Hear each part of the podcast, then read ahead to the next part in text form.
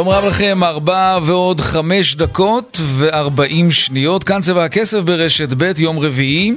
ראשי רשויות הודיעו שהם מצטרפים למאבק בעלי העסקים, הם יאפשרו להם לפתוח את החנויות ואפילו את הקניונים, ולא, הם לא ייתנו להם קנסות. יש ראשי ערים שאפילו הגדילו לעשות ושלחו את הפקחים לחופשה ללא תשלום. כן, זה קצת ציני בתקופה כזאת לשלוח מישהו לחופשה ללא תשלום, אבל הכל פה מאוד ציני בתקופה האחרונה, זה כנראה בסדר. גם לתת קנס לבעל עסק שעומד ומצהיר בראש חוצות שהקריסה הכלכלית מפחידה אותו יותר מהקורונה, זה מעשה ציני. וגם לא יעיל תכלס. מה זה 5,000 שקלים קנס למישהו שלא מכניס שקל הביתה כבר יותר מחצי שנה? מה זה אם לא ציניות בהתגלמותה? לא ככה? כנראה שכן. בינתיים הממשלה מנסה לזרז את ההקלות כדי שזה לא יהיה מרד אלא משהו חוקי, אבל זה לא ממש מצליח לה כי הם לא מפסיקים להתווכח שם. אז אולי, אולי בעצם מה שקורה פה זה שבעלי העסקים פשוט עוזרים לממשלה לקבל את ההחלטה המתבקשת. מבחינתם. רק שזה לא ייגמר בגל תחלואה נוסף וסגר שלילי. אוי ואבוי. כאן צבע הכסף, העורך רונן פולק, בהפקה סמדר טל עובד, טכנאית השידור שלנו היום היא ליטל אטיאס. הדואל שלנו כסף כרוכית כאן.org.il אפשר ליצור קשר גם בדף הפייסבוק שלנו, כאן ב'. אני יאיר ויינרב, מעכשיו עד חמש. אנחנו מיד מתחילים.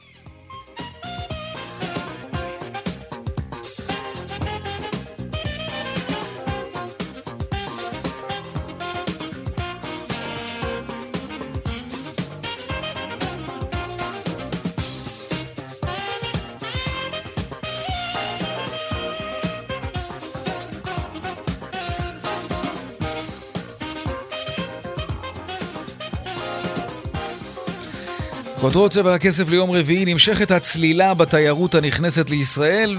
טוב, היא לא ממש קיימת, התיירות הזאת, אבל יש כבר יוזמות להניע את ענף התיירות כבר בחודש נובמבר, בפתיחה השנייה מהסגר. שלום לך, כתבנו לענייני תעופה ותיירות, שרון עידן.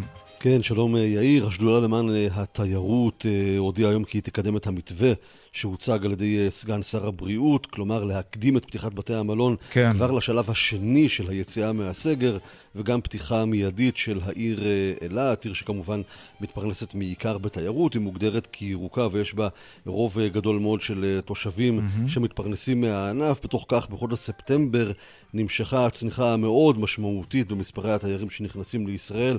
אנחנו מדברים על קצת יותר מ-15 אלף כניסות לישראל, ירידה של 96 אחוזים לעומת ספטמבר בשנה שעברה. Uh, בהחלט uh, מספרים שגם כשמסתכלים על כניסות התיירים המצטברות מינואר עד ספטמבר, 780 אלף לעומת 3 מיליון ו-300 אלף, אין ספק שנה שבענף הזה כולם כמובן, יאיר, ירצו לשכוח. כן, שרון עידן, כתבנו, תודה רבה. ועדיין בתחום התיירות, בגבול ישראל-לבנון, סמוך למושב שתולה, הפגינו הבוקר עשרות בעלי צימרים שנפגעו קשה מהמשבר. בעלי הצימרים קוראים לממשלה לאפשר את פתיחת הענף הזה. הם טוענים שאין כמעט הדבקה בחדרי האירוח, ומרבית האורחים הם ממילא משפחות גרעיניות. הנה כך זה נשמע שם היום. פורצים את הגבול, זהו, נמאס לך אנשים. אנחנו רצים לגבול. עם השלטים, אולי נסראללה, אולי נסראללה ירצה להבין אותם יותר. החבר'ה משתגעים כבר, לא מדובר על אחד או שתיים. או-אה. בצל אה, משבר קורונה, חברת רפאל פותחת מפעל חדש בשלומי.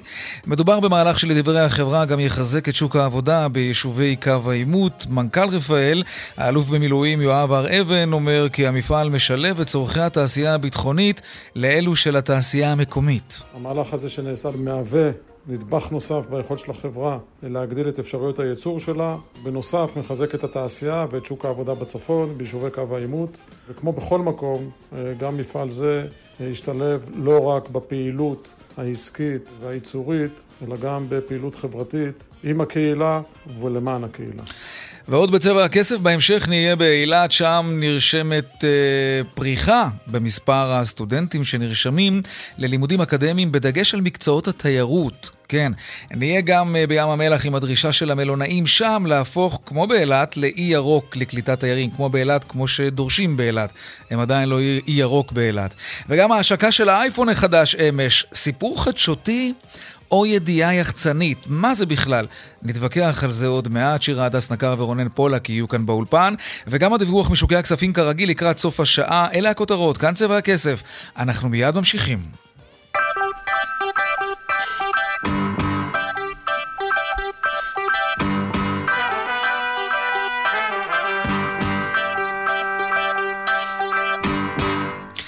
אנחנו ממשיכים לעקוב מקרוב אחרי פתיחתו של המגזר העסקי ללא אישור הממשלה. התאגדות רשתות המסחר אה, שבה והודיעה היום שביום ראשון הקרוב ייפתחו הקניונים, המרכזים המסחריים בערים וגם חנויות הרחוב ברחבי הארץ, למעט ביישובים האדומים כמובן. שלום דן פילץ, מנכ"ל ובעלים של דיזינגוף סנטר, שלום לך. שלום רב יאיר. אתם תאפשרו לחנויות שירצו לפתוח ביום ראשון את הגישה לחנויות שלהם? אה, בוודאי, קודם כל הסנטר הוא פתוח גם עכשיו, הוא פתוח בכל ימי הסגר, הוא פשוט אה, פועל במתכונת אה, מצומצמת, אמ-המ. אבל גם היום מבקרים אה, כ-5,000 אה, מבקרים ביום בסנטר, ופועלים בו כ-75 עסקים. אילו עסקים פועלים היום בסנטר? יש עסקים חיוניים, כמו. ארבעה בנקים, דואר, כן. סופר, שני פארמים גדולים, הום סנטר. חנויות אופטיקה, מרפאות, וטרינר. אה, נכון להיום יש גם, יש גם עסקים שלא אמורים להיות פתוחים בעת הזאת, והם פתוחים בסנטר?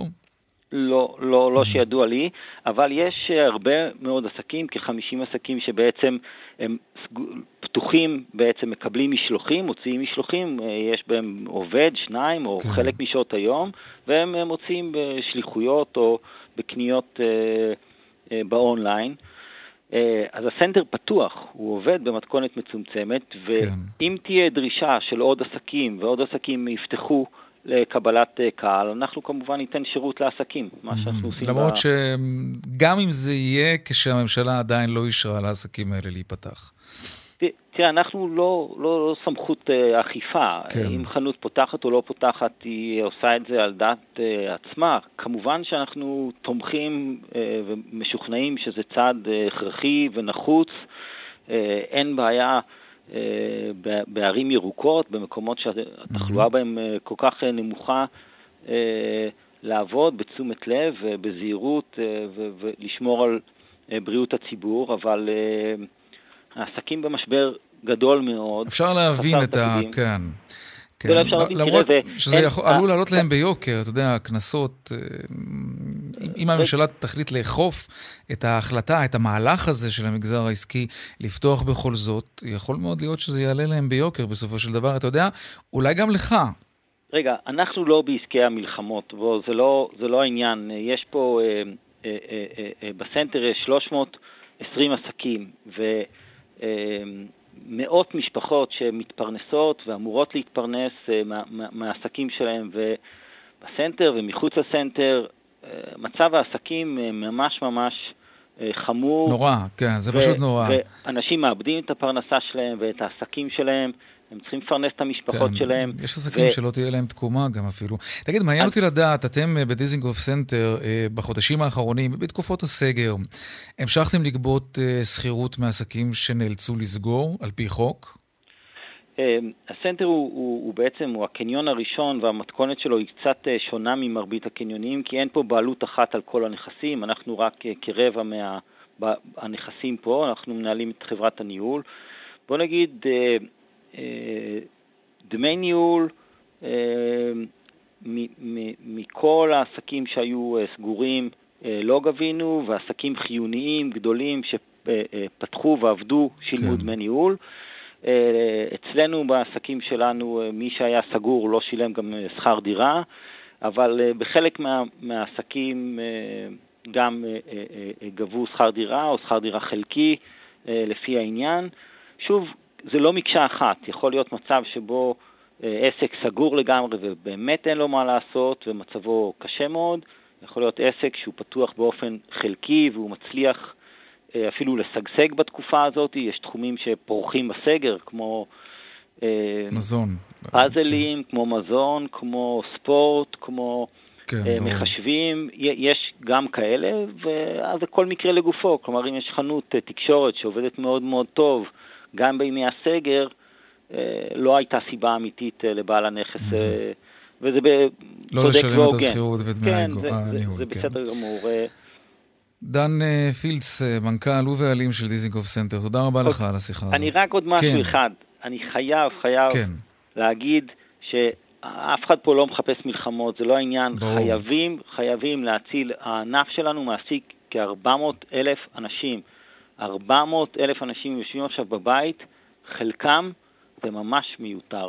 אם אין סכנה של הדבקה ואין תחלואה, זה פשוט אה, תהיה בכייה לדורות, וגם הרבה מאוד אסונות וטרגדיות אנושיות ב, ב, אה, על אלפים על אלפים של, של, של בתי אב במדינת ישראל, וגם מצב המשק בכללותו. לא צריך לסגור שלא צריך לסגור. אפשר לפתוח את מה שאפשר ולתפקד במשהו שהוא כן. אה, אה, אה, חמור מ- איפה שחמור, כן. ומידתי ביחס ל- ל- לסכנה. כן. הסכנה בדיכאון דן. ובפשיטות רגל היא, היא לא פחות גרועה מ- מ- מסכנת הידבקות כן. בקורונה. דן פילץ, מנכ"ל ובעלים דיזינגוף סנטר, תודה רבה לך על השיחה הזאת. תודה רבה, יאיר. ושלום, משה קונינסקי, ראש עיריית כרמיאל. צהריים טובים. אתה אה. כבר אה, לפני כמה ימים הבעת הזדהות עם בעלי העסקים, וגם הודעת שהפקחים שלך לא ייתנו להם קנסות. נכון. וזה מה שיהיה ביום ראשון. לא תאפשר פגיעה או הטלת קנס על עסקים שהחליטו לפתוח בעיר. אתם אגב עיר ירוקה? אנחנו עיר ירוקה, וכל ראשי הערים פנו אה, לש... ל... לראש הממשלה ולמשרד הבריאות, כן. וביקשנו אה, לחזור למודל הרמזור, כמו שהובטח לנו מיד אחרי mm-hmm. סוכות. הרמזור היה אמור לאפשר לכל הרשויות שעבדו קשה, ואני אומר, זה לא רק הרשות, אני, העירייה, העובדים, זה התושבים שהיו ממושמעים, לחזור לשגרה. השגרה היא בכמה היבטים, בהיבט של החינוך, ובהיבט, ובעיקר בהיבט הכלכלי. וחייבים לאפשר לאנשים לצאת החוצה לעבוד, חייבים לאפשר לעסקים להיפתח בהתאם להנחיות אה, התו הסגול. אנחנו כן נאכוף שלושה דברים. אני אמשיך לאכוף את עטיית מסכה, גם בעסקים, mm-hmm. אני אמשיך לאכוף את מספר האנשים בפנים, אני אמשיך למנוע התקהלות ואת המרחק. אבל עסק שייפתח, אדרבה. אני לא אמנע ממנו. טוב, תראה, אני מניח שגם בעלי עסקים שמצהירים שהם יפתחו ביום ראשון, היו מעדיפים שהממשלה תקבל את ההחלטה הזאת כדי שהם לא יהיו עבריינים, לכאורה, כן? אבל אני נכון. רוצה לשאול אותך שאלה אחרת. תראה, אפשר להזדהות עם בעלי עסקים. באמת, אני משוחח עם כל כך הרבה כאלה בתקופה האחרונה, ואני חנוק אחרי כל שיחה כזאת. אבל אתה כמנהיג מקומי, כמישהו חלק מהממסד, אתה נבחר ציבור, אתה לא מודאג מזה שאיך שלא תסתכל על זה, זו תחילתה של אנרכיה. זה מתחיל בזה, ועלול להידרדר למקומות מפחידים יותר כשאנשים מחליטים על דעת עצמם מה מותר ומה אסור. אני מנהיג של קהילה. הקהילה שלי מונה 52 אלף איש. אני אגיד לך יותר מזה, אני מנהיג של קהילה נוספת, אני גם יושב ראש אשכול בית הכרם, mm-hmm. של עוד שמונה יישובים, חלקם uh, מהמגזר הערבי והדרוזי. אנחנו יודעים מה הדבר הכי נכון לעשות. אנחנו יכולים לעבוד בצוותא ולאזן את הדברים, אנחנו יודעים מתי לסגור ומתי לפתוח. זה לא עניין של היררכיה, זה לא עניין של מרד, זה עניין של זעקה, זעקה שלנו התושבים, זעקה שלנו המנהיגות המקומית וזעקה של בעלי העסקים שהמשפחות שלהם קורסות. אני יום-יום מדבר עם לא מעט אנשים שהחזיקו בעסקים, והיום כבר לא. אני יום-יום מדבר ומשוחח עם משפחות שהמשבר הכלכלי הגיע לפתחם ואין להם מה לאכול. אנשים שעד לפני שלושה ארבעה חודשים היו בעלי עסקים ועבדו בעבודות רגילות. חייבים להבין שהאפידמיה הזו היא לא רק בריאותית, היא כלכלית. חייבים להתמודד במקביל. אני זועק את זעקתם. זה לא מרד, זה לא אנרכיה, זו זעקה. כן, דברים חזקים מאוד, אתה אומר. כמה עסקים כאלה בכרמיאל כבר אין להם תקומה? יש 2,300 אה, עסקים, אה, מעל 60 אחוז אה, סגורים. כואב לי הלב, אני, עשרות כבר נסגרו, עשרות. נסגרו אני, בלי היכולת שיחה... להיפתח מחדש, אתה מתכוון. כן, כן. לא בעת הזאת שאני... לפחות, כן. אין להם, אין להם כבר את האפשרות לחזור. אין. יש כאלה שהשעון מתקתק והוא לא יוכל לחזור לאחור.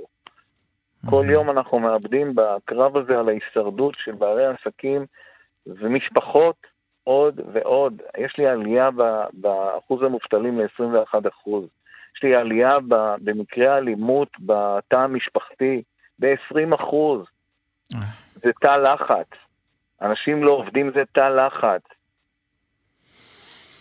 כן, לא פשוט. משה קונינסקי. אני רק מבקש כן. דבר אחד ברשותך, אני פונה שוב לראש הממשלה, פונה לממשלת ישראל, למשרד הבריאות, תאמינו בנו בראשי הרשויות. תנו לנו את מה שהתחייבתם, תנו לנו לעבוד בהתאם לרמזור. עיר ירוקה, אנחנו יודעים לעשות. כן. משה קונינסקי, ראש עיריית אה, כרמיאל, תודה רבה לך על השיחה הקשה הזאת. תודה. תודה.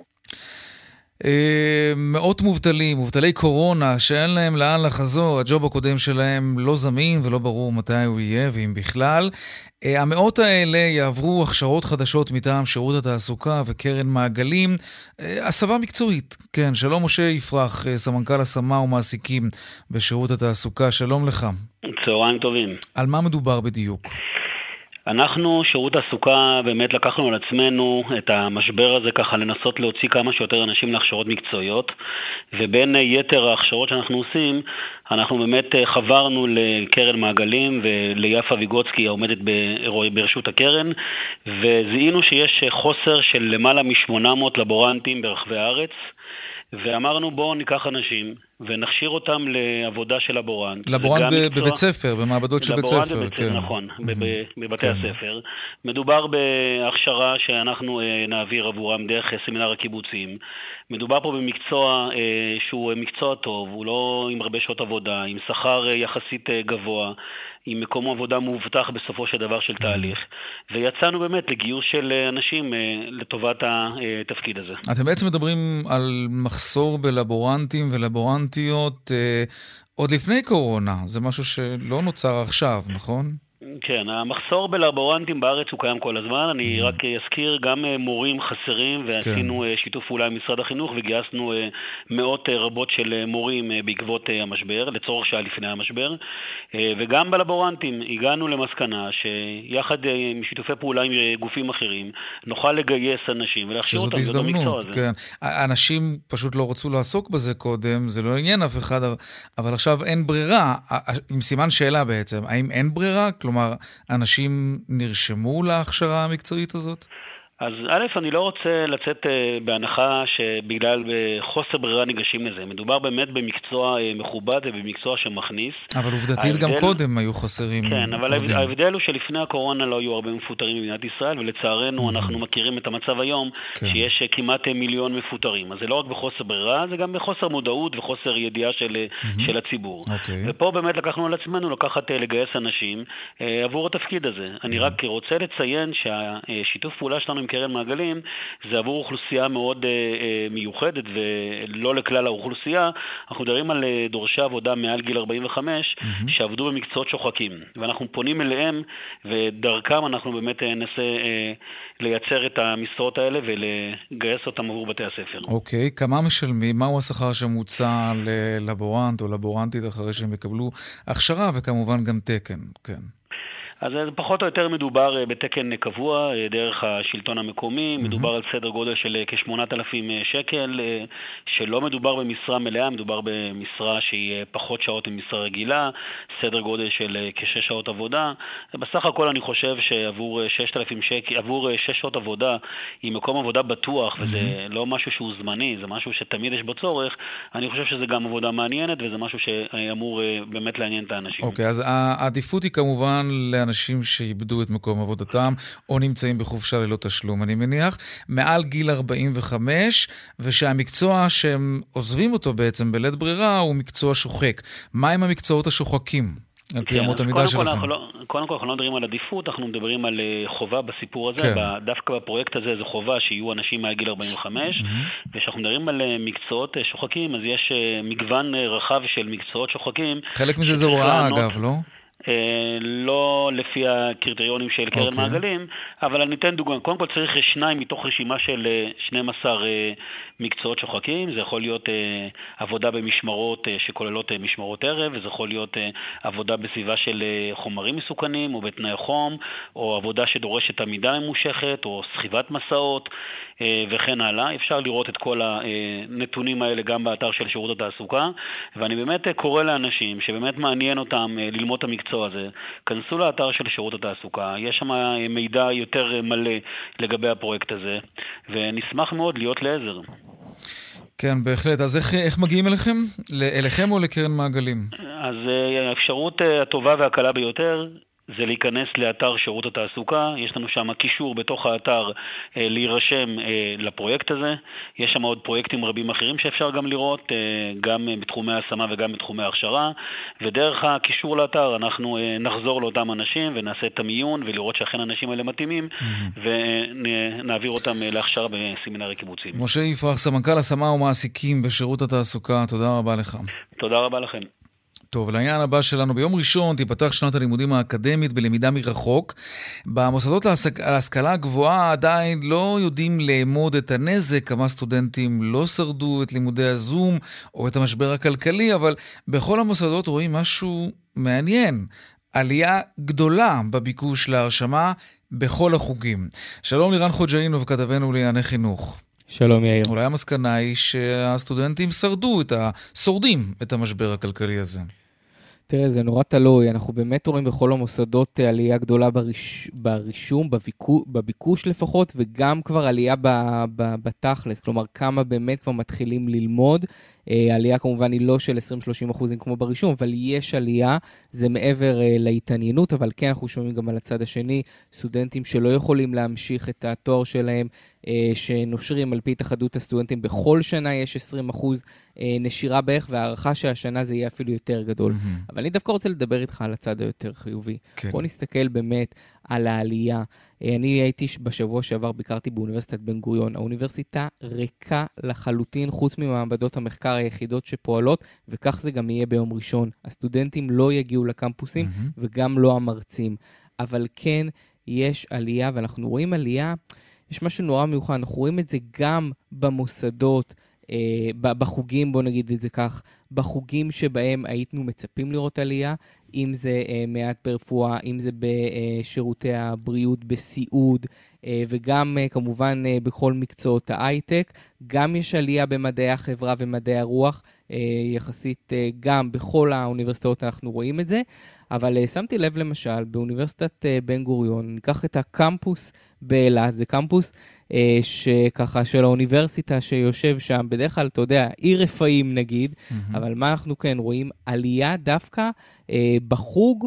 לתיירות ומלונאות, מקצוע שאנחנו אומרים דווקא בקורונה אמור ענף אה, גוסס בתקופה הזאת, כן. ממש כך, עלייה של 6% שם, אה, זה הרישום שאנחנו מקבלים מאוניברסיטת בן גוריון, לפחות אה, אה, בהתעניינות לרישום, ובכלל הקמפוס באילת אה, רושם שם עלייה, קפיצה בשלוש השנים האחרונות, הוא כמעט הכפיל את עצמו, וגם בשנה האחרונה סטודנטים מגיעים לאילת. אמ, אני לא יודע להסביר את התופעה הזאת, אבל הנה היא קורית. אולי אנשים חושבים שתהיה פריחה אחרי השפל הזה. זה תמיד ככה, לא? יכול מאוד להיות, יכול מאוד להיות. אנחנו כן יודעים שהעלייה עצמה היא בגלל, קודם כל, סטודנט, שלא היו לנו, לא היה לנו את הטיול הגדול, לא היה לנו את... אה, אנשים מבקשים גם לשנות מקצועות, אבל דווקא במלונאות, כן. אה, וגם אה, בעניין של תיירות, זה מעניין מאוד. זה בהחלט מפתיע. בואו נצרף לשיחה שלנו את פרופסור יניב פוריה, ראש המחלקה לניהול מלונאות ותיירות, והמנהל האקדמי של אוניברסיטת בן גוריון באילת. שלום לך. שלום, אחר הצהריים טובים. אז איך אתה באמת מסביר את ההתעניינות אה, בלימודים של ענף שכמעט אה, בקושי מחזיק בחיים? בואו נתחיל רגע מתחום המלונות והתיירות, ואחר כן. כך נשמח לדבר על הנושא של קמפוס אילת. קצת מספרים על המחלקה לניהול מלונאות ותיירות. לפני שנה, ולמחלקה שלנו יש אה, שלוחה אחת באילת ושלוחה אחת בקמפוס באר שבע, בקמפוס אה, מרקוס. לפני שנה היו אצלנו 44 סטודנטים לתואר הראשון, השנה יהיו לנו 82 אה, סטודנטים, זה גידול של 86 אחוזים. וואו, כן. בתואר השני עלינו מ-16 סטודנטים ל-25 סטודנטים, זאת אומרת אנחנו מדברים פה על גידול של 56 אחוזים. למה זה קרה, כן. מה ההפתעה, ובאמת יש פה נתון שעל פניו נראה מפתיע, וניתן להסביר אותו במספר אופנים. מעבר לכל הגורמים שמסבירים את הגידול בכל המחלקות, אנחנו רואים שהדור הצעיר מאמין בתחום הזה. הם באים ואומרים, אני אכנס לתחום שהיום הוא נמצא בשפל, וכאשר אני אסיים את הלימודים, ואולי במהלך הלימודים, הוא יהיה בגאות. הוא יהיה בגאות, ואני אהיה זה שאוביל, אני אהיה זה שאנהל, ואני אהיה זה שאנהיג את התעשייה הזאת. יש כאן עוד נתון שאפשר לקחת אותו בחשבון. המשבר הזה, יש לו אימפקט חיובי על הלימודים. למה אני מתכוון? אם בעבר חשבו שאת התחומים האלה לא צריך ללמוד, וכדי להצליח בהם לא באמת צריך ללמוד ניהול, מספיק ניסיון שטח, אנחנו רואים שכרגע הביקושים הם מדהימים. דרך אגב, אני הייתי שמח לקבל עוד סטודנטים לתואר הראשון, אולם בגלל חוקי המדינה אני מוגבל באיזוש... במכסות מסוימות, ולפיכך נעצר הרישום. אנחנו עצרנו את הרישום לפני שלושה חודשים למחלקה לניהול מלונאות. ותיירות בקמפוס מרקוס. באילת יש לנו עוד מספר מקומות ואנחנו יכולים לקבל סטודנטים. אוקיי, okay, תגיד, לגבי סטודנטים שכבר למדו אצלכם, כלומר בואו נשים רגע בצד את הגידול, שהוא בהחלט מרשים וכולי. אמ, לא נתקלתם בסטודנטים שבאו ואמרו, אנחנו לא יכולים להמשיך ללמוד כי אין לנו כסף בגלל המשבר הכלכלי. אז בוא, אני רוצה לקחת אותך עכשיו לקמפוס אילת ולהשתמש בשאלה הזאת.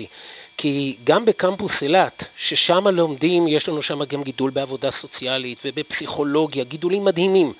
אני רק רוצה לתת לך את המספרים. אנחנו לפני שנה היינו עם 207 סטודנטים לשנה א', אנחנו גדלנו ל-277 סטודנטים.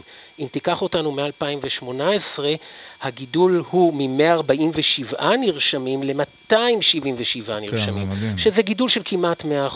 מהו שכר הלימוד לשנה? או, שאלת שאלה נהדרת.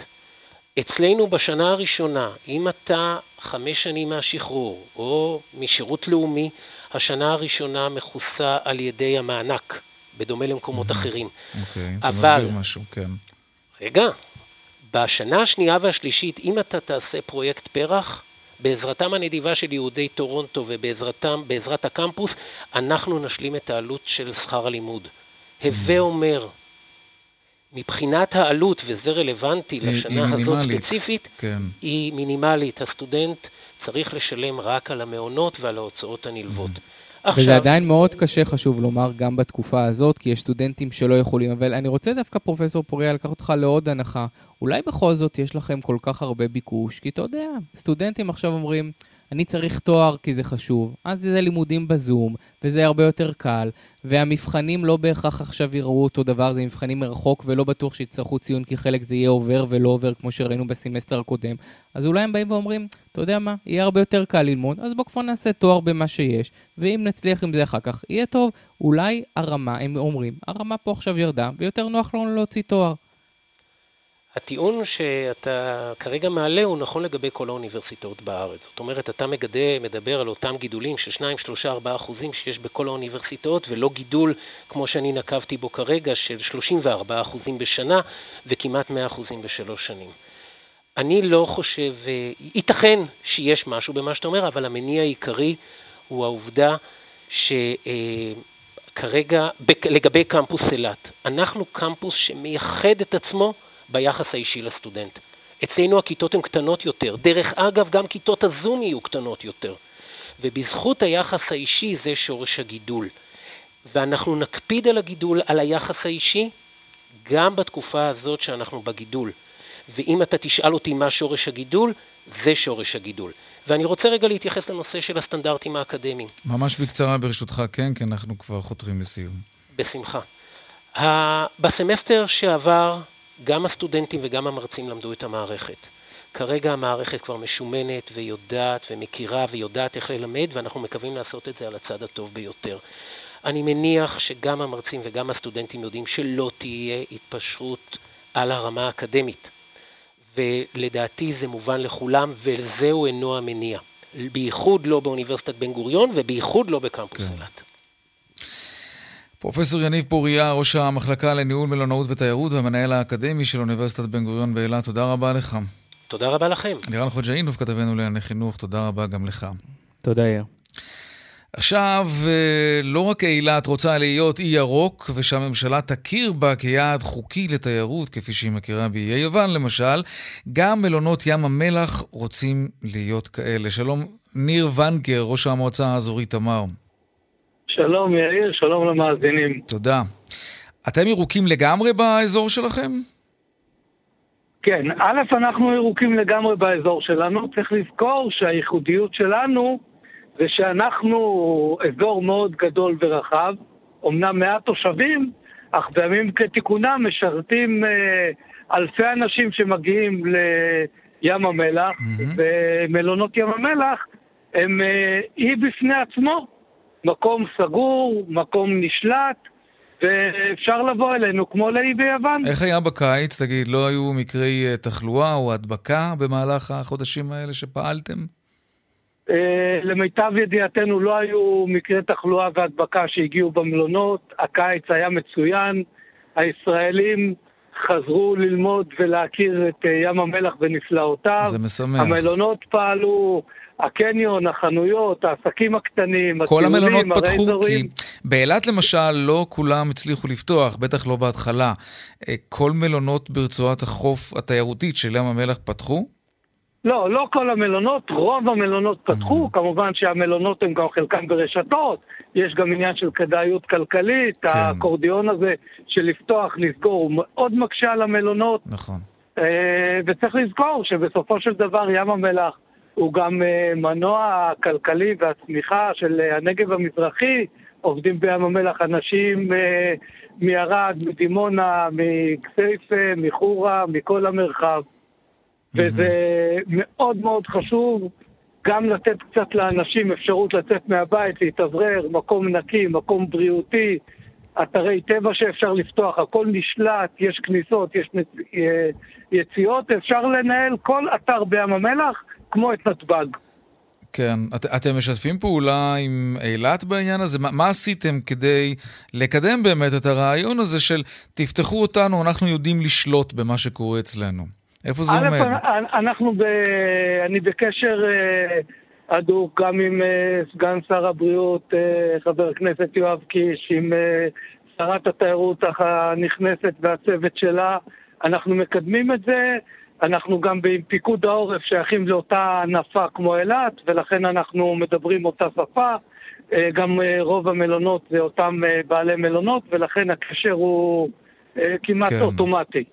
ואני מאוד מאוד מקווה שייתנו גם לנו וגם לאילת, שעיר שצריכה את, ה, את ההתוויה הזאת, ואני חושב שאין שום סיבה בעולם שאנשים יוכלו לנסוע לחו"ל ולהתערבב אם אנשים לא ידוע מאיפה ומאיפה הגיעו לשם, ולא להיות במקומות כמו אילת, כמו ים המלח, שהם uh, נשלטים, מנותרים, אנחנו יודעים איפה אנשים נמצאים, בוא. זה נראה לי עוול לתיירות גם בים המלח תגיד, וגם באילת. תגיד, ניר, ים המלח זה הרי מקום שמשווק באופן אה, מאוד ייחודי בעולם, בגלל ההיסטוריה, בגלל התנ"ך, בגלל הסגולות הבריאותיות. כמה זמן ייקח לשקם את התיירות הבינלאומית שמגיעה למקום הזה?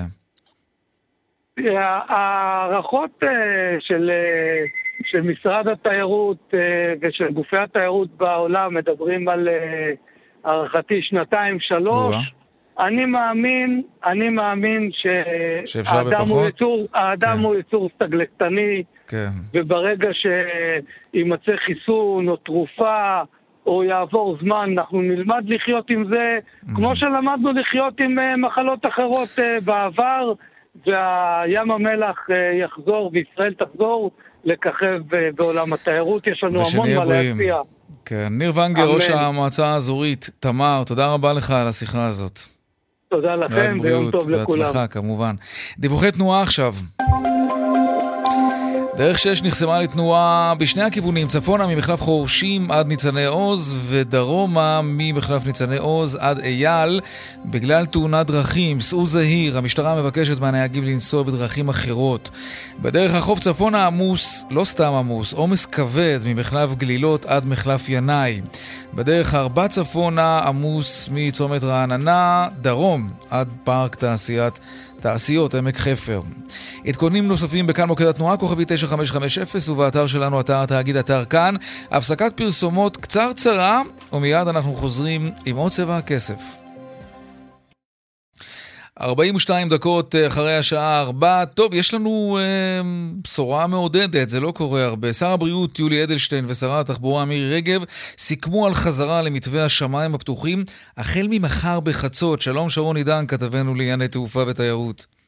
כן, שלום אה, יאיר. צריך כמובן להדגיש, מדובר על אותה החלטה שהתקבלה, אה, שמי שבעצם קונה כרטיס אחרי 25 בספטמבר, אתה זוכר, זה הערב יום הכיפורים, כן. למעשה לא יכול לצאת, הוא מגיע לנתב"ג ובעצם בודקים לו לא רק את תאריך הרכישה של הכרטיס, אלא אפילו את השעה, מתי הוא נקנה.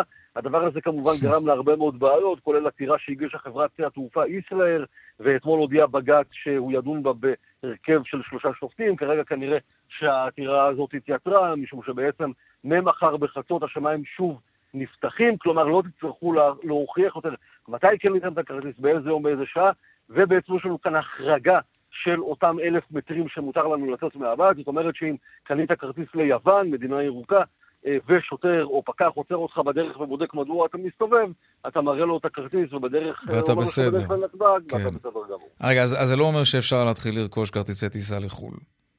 זה אומר שאפשר להתחיל לרכוש כרטיסי טיסה לחו"ל, בהחלט. זאת בדיוק okay. אוקיי. המשמעות של ההחלטה הזאת, וכרגע בעצם לא תיבדק מתי קנית, לאיזה צורך קנית, בעצם הוא מוחרג מהסגר, נכון. שרון עידן, תודה רבה על העדכון המעודד תודה. הזה. תודה. טוב, כמה כסף הישראלים מחזיקים בעו"ש, בעובר ושב? כלכליסט מספר לנו שהסכום זינק מסוף יוני ל-415 מיליארד שקלים. הסכום הזה הוא זינוק של 20% בחצי שנה. שלום רמי דרור, מנכ"ל אלמן אלדובי, שלום לך. שלום יאיר. אני בכלל חשבתי שכולם במינוס, אבל אפשר להבין למה אנשים ממלאים את העו"ש שלהם, כי, אה, אתה יודע, בתקופות כאלה אנשים רוצים שיהיה להם את, את הכסף זמין, מתחת לכרית, זו תקופה לא פשוטה. כן, אה, זה נכון. קודם כל, רק לחדד את הפרטים, כן. הנתונים שהתפרסמו אתמול הם נתונים שמתייחסים לסוף יוני, מדי רבעון מתפרסם, מתפרסמים הנתונים אה, של תיק הנכסים של הציבור אה, על ידי בנק ישראל, והנתון שהתפרסם אתמול מתייחס לסוף יוני, שזה היה סמוך לסיום הגל הראשון, או כן. בעיצומו של סיומו של הגל הראשון, ובאמת אז הנתונים הראו על זינוק של כ-20% ביתרות העו"ש. עכשיו, הפרמטר הזה הוא פרמטר שדי תואם לתקופות של אה, מיתון, או מאפיין תקופות של מיתון, שבהם אנחנו רואים ירידה בצריכה ובביקושים לאשראי ועלייה בשיעור החיסכון. בכלל, בתקופה הזאת, ובמיוחד על רקע הקורונה, אז יש ירידה מאוד משמעותית בצריכה הפרטית. או שאם אתה שואל אותי, יש כמה גורמים שגורמים לכך שראינו עלייה ב, אה, ביתרות העו"ש, עלייה כל כך, קפיצה כל כך חדה ביתרות העו"ש. מצד אחד, ירידה בצריכה הפרטית, אנשים פחות הולכים לקניונים, פחות צורכים ביגוד, תרבות, פחות נוסעים לחו"ל, כך שפחות למעשה מוציאים, זה חלק מהסיבות שאנחנו רואים ירידה בפעילות הכלכלית במשק, כי אנשים אה, עושים פחות אה, רכישות ופחות mm-hmm. צורכים. אז זו סיבה אחת שמגדילה את ה... את ה אה, גידול ביתרות העו"ש. סיבה אחרת היא בגלל התנודתיות החדש שהייתה בבורסה ובגלל אי הוודאות אה, הגדולה שהייתה. אנשים פוחדים. פדו, בדיוק, פדו כן. קרנות נאמנות, פדו אה, אה, ניירות ערך ו... אה, והיתרות האלה פשוט מאוד השתחררו לעו"ש, אז ראינו במקביל קיטון ביתרות ה... החזקה בניירות ערך, ובמקביל גידול ביתרות העו"ש, שנבע מכך שאנשים יושבים על מזומן. אז אם כבר הזכרת באמת את התנודתיות בשוק ההון, כשאתם צריכים, אה, בית השקעות כמוכם, כן, צריך לנהל כספי פנסיה, קופות גמל, השתלמות, אה, איפה משקיעים כסף עכשיו כשהכול כל כך לא ברור, ואם יש, אנחנו כבר יודעים את זה, שאם יש משהו שהשוק לא אוהב, זה חוסר ודאות. איך מנהלים כספים בתקופה כזו, תגיד? טוב, הראייה בכלל בניהול של כסף, ובמיוחד בחיסכון פנסיוני, אה, אם זה קופות גמל, קרנות השתלמות, אה, קרנות פנסיה, כן. היא ראייה ארוכת טווח. לא מסתכלים על הטווח של מה יקרה בחודש הקרוב, בשבוע הקרוב, כי מן הסתם אי אפשר לעשות שינויים כל כך תכופים בתמהיל ההשקעות. זה נכון, אבל הלקוחות כן עוקבים, ואז הם נלחצים, ואני מניח שהם פונים גם. נכון, ולוחצים. אבל אנחנו דווקא ראינו, אני חושב, בגרות הרבה יותר גדולה של הציבור בתקופה כן. הזאת, כי אני חושב שהציבור כבר הבין, ו- ודווקא אנחנו נמצאים היום בנקודה בזמן שבה זה מעיד על כך שהפאניקה לא משתלמת, ומשיכת כספים בשיא המשבר לא הוכיחה את עצמה מעולם, וגם הפעם זה קרה. במרץ ראינו ירידות חדות של כ-17% במדדי המניות המובילים וב, וביתרות אה, הכספים בחיסכון, אה, בחסכונות השונים, ראינו ירידות בקרנות השתלמות, קופות הגמל ב, ב, בחודש מרץ, ירידות חדות של מעל 13, 14, 14 ואפילו 16 אחוזים. כן, זה מחזיר פעימה הדבר הזה. כן. כל ההפסדים, ומי שיצא באותה נקודה בזמן, קיבע את ההפסד. בשיא הלחץ, כן. הפסיד את כספו, מכיוון שכל הירידה הזאת שהייתה חזרה. חזרה חזרה. זה בעצם ריצה למרחקים ארוכים. תגיד, אם כבר אנחנו באמת מדברים על עניינים פנסיונים, פנסיה, אה, לא זוכר איפה קראתי את זה, באחד האתרים, ששר האוצר יאפשר לבעלי עסקים שקרסו למשוך את כספי הפנסיה שלהם כדי שהם לא יגיעו לחרפת רעב. על פניו זה נראה כמו מהלך נכון, למרות שתמיד אומרים שבפנסיה לא לגעת עם אלף סימני קריאה. מה, מה דעתך על, על פעולה כזאת שמישהו יעשה?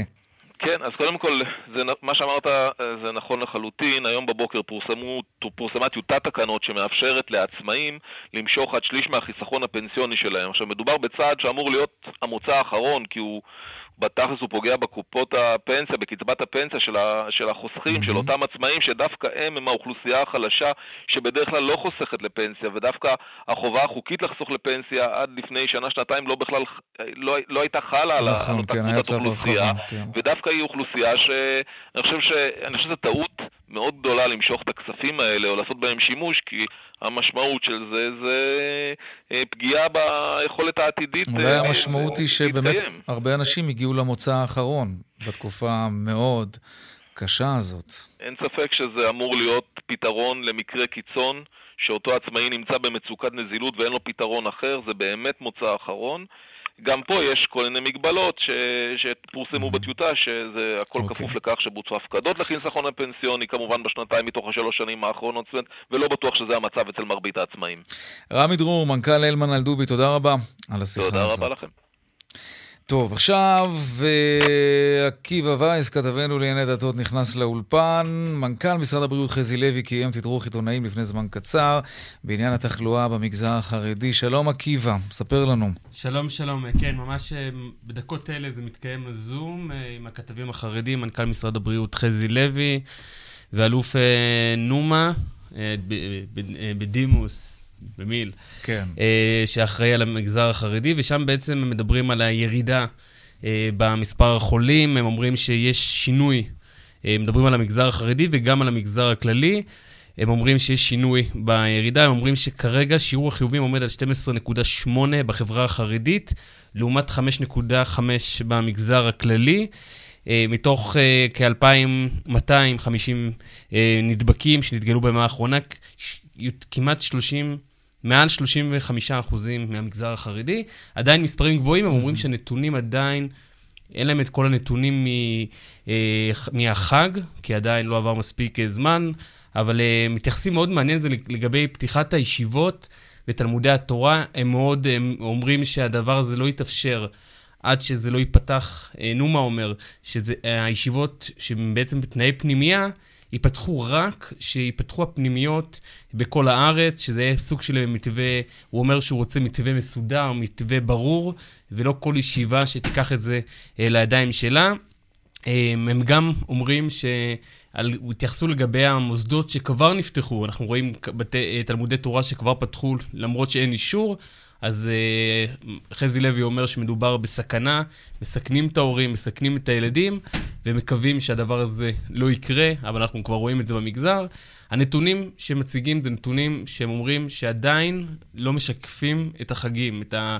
כי אנחנו עדיין לא מספיק זמן מזה, אבל הם אומרים שאנחנו כן רואים אה, נתונים של ירידה, ירידה גם במגזר החרדי. יש בזה משהו מעודד, תלוי מה אנחנו נעשה מעכשיו הלאה כמובן. עקיבא וייס, כתבנו לענייני דתות, תודה רבה לך. תודה רבה. על העדכון הזה. עכשיו, אה, דיווחי תנועה. כן, אוקיי, דיווחי תנועה, בסדר. בדרך 57 מזרחה עמוס ממחלף נתניה עד צומת השרון ובהמשך מכפר יונה עד ניצני עוז. ובדרך 444 צפונה עמוס מצומת אייל עד צור יצחק.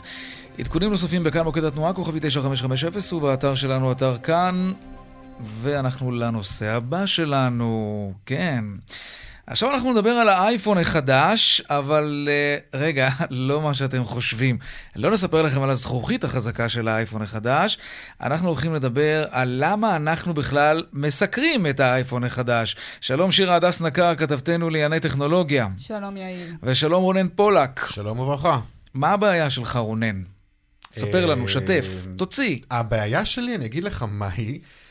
שהודעות יח"צ נכנסות איכשהו לתוכניות האקטואליה. ואני לא מדבר על אקטואליה רכה, או תוכניות בוקר, או גיא פינס, אני מתכוון לכך שכל השקה של מכשיר אייפון הפך כאילו לאירוע שאי אפשר להתעלם ממנו, וזה נראה לאנשים כמוך הדבר הכי לגיטימי בעולם. כי אני אשאל אותך שאלה, אם דייסון ישיקו עכשיו שואב אבק חדש, אתה חושב שזה יקבל תשומת לב דומה ואני אגיד לך יותר מזה. לא, כי שואב אבק זה לא אייפון. כל החיים שלנו נמצא באייפון, לא, לא, עזוב לא, אייפון, סמארטפון, כן? שנייה, אנחנו, כל החיים שלנו מסתובבים סביב המכשיר הזה, זה כמו עוד איבר בגוף שלנו. אתה רוצה לדבר על אירוע שהוא אה, פורץ דרך סבבה, לגיטימי. זה קרה עם אייפון 1, זה היה משהו ענק, משהו ששינה אצלנו כמעט הכל. אבל מאז לא היו כאלו שינויים פורצי דרך. אז החליפו את החור של האוזנייה קח את הדגם הראשון של האייפון. קח, תהפוך את המסך מצד אחד לצד אחר, תגדיל אותו, תקטין אותו, אז מה? תיקח את הדגם הראשון של האייפון ותשים אותו עכשיו ליד הדגם האחרון של גלקסי שאתה מחזיק, כן? ואתה תראה שזה שני עולמות שונים לגמרי. המעקב אחרי ההתפתחות הטכנולוגית והיכולות של המכשירים האלה, ושוב, אני משתמש בהקבלה הזאת, זה כמו עוד איבר בגוף שלנו, אנחנו הפכנו ליצורים ביונים. טלפונים במידה מסוימת. אז כן, ז- זאת כותרת חדשותית. אם, אם, אם וכאשר החברה, אם זה, אם זה סמסונג, אם זה אייפון, מוציאים משהו שבאמת שווה לדבר עליו. זה לא, זה לא תמיד נכון. אבל רגע, שיר הדס נקר, כתבתנו לענייני טכנולוגיה, הוויכוח הזה מתנהל גם אצלכם שם, בקבוצות הוואטסאפ של כתבי הטכנולוגיה, נכון? זהו, אז, אז לא נזכיר מה מתנהל, לא נסגיר מה מתנהל בדיונים פנימיים, כן. אבל כן נגיד שהסוגיה הזאת של איך מסקרים את ההשקות של אפל, היא סוגיה שאנחנו מתמודדים איתה כבר כמה שנים, mm-hmm. והסיבה היא... שראשית, אפל בשנים האחרונות מאבדת את המובילות הטכנולוגית שלה. זאת אומרת, אני, אני נאלצת uh, להעלות כאן uh, טיעון שבאמת מצדד בדברים שאתה אומר, רונן, אבל אם בתחילת הדרך ראינו את אפל מובילת שוק עם טכנולוגיות חדשות, בשנים האחרונות אפל היא לא מובילת שוק בזכות הטכנולוגיות שלה, אלא בזכות זה שהיא מסמנת את הסטנדרט בשוק. זאת אומרת, אם אפל אומרת, אנחנו הורגים את uh, היציאה של האוזניות, לצורך העניין, את השקע של האוזניות, שאר היצרנים היצרניות מתיישרות בהתאם, ואנחנו כצרכנים מתרגלים למה שאפל מציבה כסטנדרט, mm-hmm. ולצערנו, בוא נגיד בהשקה האחרונה, ראינו את זה עם בשורות שלא כל כך מיטיבות איתנו. כשאפל בעצם אה, הורגת את האוזניות, הורגת את היציאה של המטען, במובן של אה, לא משווקת יותר את החיבור לחשמל של המטען, ובעצם אה, משיתה עלינו עוד קנס של בערך 70 דולר לכל בן אדם שרוצה גם להתאים את האייפון החדש בקיר, זה לא קשור ליח"צ. וגם רוצה אה, להשתמש באוזניות. כן. שווה לדבר על זה, ומצד שני, צריך להגיד, ושוב, אני נאלצת אה, להסכים איתך כאן, רונן. למה נאלצת? למה נאלצת? כי בדרך כלל לטובתי, בגלל זה. נאלצת בכיף, כי אני כן אוהבת את ההשקות של האייפון, אבל למשל, אפל בישראל מחזיקה פחות מ-20% מנתח השוק, לעומת סמסונג שמחזיקה כמעט 50% מנתח השוק. גם כשסמסונג... זה גם מקבל... בוודאי, באיזה שאלה, בטח. כן? בעיניי כן. אני, כמי שצורך את, ה, את הכתבות מהסוג הזה, כן, זה מאוד מעניין אותי לדעת מהם החידושים, גם של שיומי וגם של LG. יש הבדל מעניין אותך לזה שאתה נכנס לכל מיני אה, אתרים שעוסקים בטכנולוגיה, וזה לגיטימי שיש שם, לבין העובדה שאתה מקבל פה עכשיו איזושהי ידיעה כאילו אה, קרה משהו מאוד מאוד דרמטי. תראה, אתה מתייחס לזה כאל ידיעה חיובית. אני לא מתייחס לזה כאל ידיעה חיובית. אותי מאוד מעניין לקרוא עיתונאי טכנולוגיה שמותחים ביקורת על אפל. כן, זה מעניין אותי. אבל העיסוק הוא, הוא סופר לגיטימי בעיניי, כי כן. זה חלק בלתי נפרד מהחיים שלנו, וזה לא טבעי בעיניי לבוא למאזינים שלנו ולהגיד, אה, אתם רוצים לדעת מה קורה באפל או באייפון החדש, תחכו שתהיה איזושהי פרסומת בטלוויזיה, ברדיו, בעיתון. לא, אפשר לדבר על זה, כי זה ממש מעניין בעיניי, ואני חושב שלא רק בעיניי. כן, וכמובן שאנחנו גם בישראל אה, ובחדשות, כתמיד גם מושפעים משיקולים אה, קשים שלפעמים זה פשוט טיימינג. בעוד בארצות הברית הכתבים מקבלים את הסיקור מספיק זמן לפני מהדורות החדשות כדי שהם יכולים להעמיק בו. Mm-hmm. אצלנו בישראל האירוע מתחיל בשמונה בערב, ואנחנו הכתבים מתעדכנים ממש ממש תוך כדי השידור ונאלצים עוד לפני שהספקנו. כעורך התוכנית אני צריך להגיד לכם שזמננו תם. טוב, אז נלך לשוקי הכספים. בוא נראה מה קורה עם מניית אפל. טוב, שירה הדס נקר, כתבתנו לענייני טכנולוגיה, תודה רבה. תודה רבה. רונן פולק, תודה גם לך. תודה. נמשיך את הוויכוח אחר כך. הדיווח משוקי הכספים עכשיו.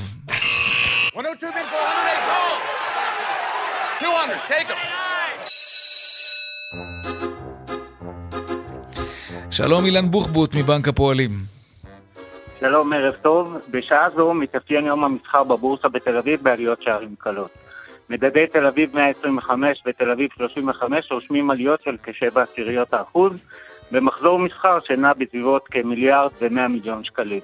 מניית נובה בולטת בעליות של כתשעה אחוז, ומנגד בולטת מניית ספיאנס בירידות שערים של כארבעה אחוזים. בבורסות באירופה מתאפיין המסחר ביציבות עם נטייה לעליות שערים קלות במרבית השווקים ביבשת. עם פתיחת המסחר בוול סטריט נרשמות עליות שערים קלות של כחצי אחוז במדד הנסדק וכשלוש עשיריות האחוז במדד הדאו ג'ונס. מחיר הנפט מסוג ברנט עולה בכאחוז וחצי ל-43 דולר ועשרה סנטים לחבית. ונסיים בשוק מטבע החוץ, הדולר נחלש היום בכעשירית האחוז מול השקל ושערו יציג נקבע על 3 שקלים, 38 אגורות ו-4 עשיריות האגורה. שערו היציג של האירו נחלש אף הוא בכחצי אחוז ושערו היציג נקבע על 3 שקלים, 97 אגורות ו-2 עשיריות האגורה. עד כאן מהבורסה לפעם, המשך יום טוב לך ולמאזינים. תודה רבה, אילן אה, בוחבוט מבנק הפועלים. עד כאן. צבע הכסף ליום רביעי, עורך התוכנית רונן פולק, בהפקה סמדר טל עובד. טכנאית השידור שלנו הייתה היום ליטל עטיה, סייעו בהפקה אורית שולץ ושמעון דוקרקר, אהוד כהן וחגית אלחייני במוקד התנועה. הדואל שלנו כסף כרוכית כאן.org.il. מיד אחרינו שלי וגואטה, אני יאיר ויינרב, ניפגש כאן שוב ביום ראשון, בארבעה אחר הצהריים. סוף שבוע טוב ושקט, שלום שלום.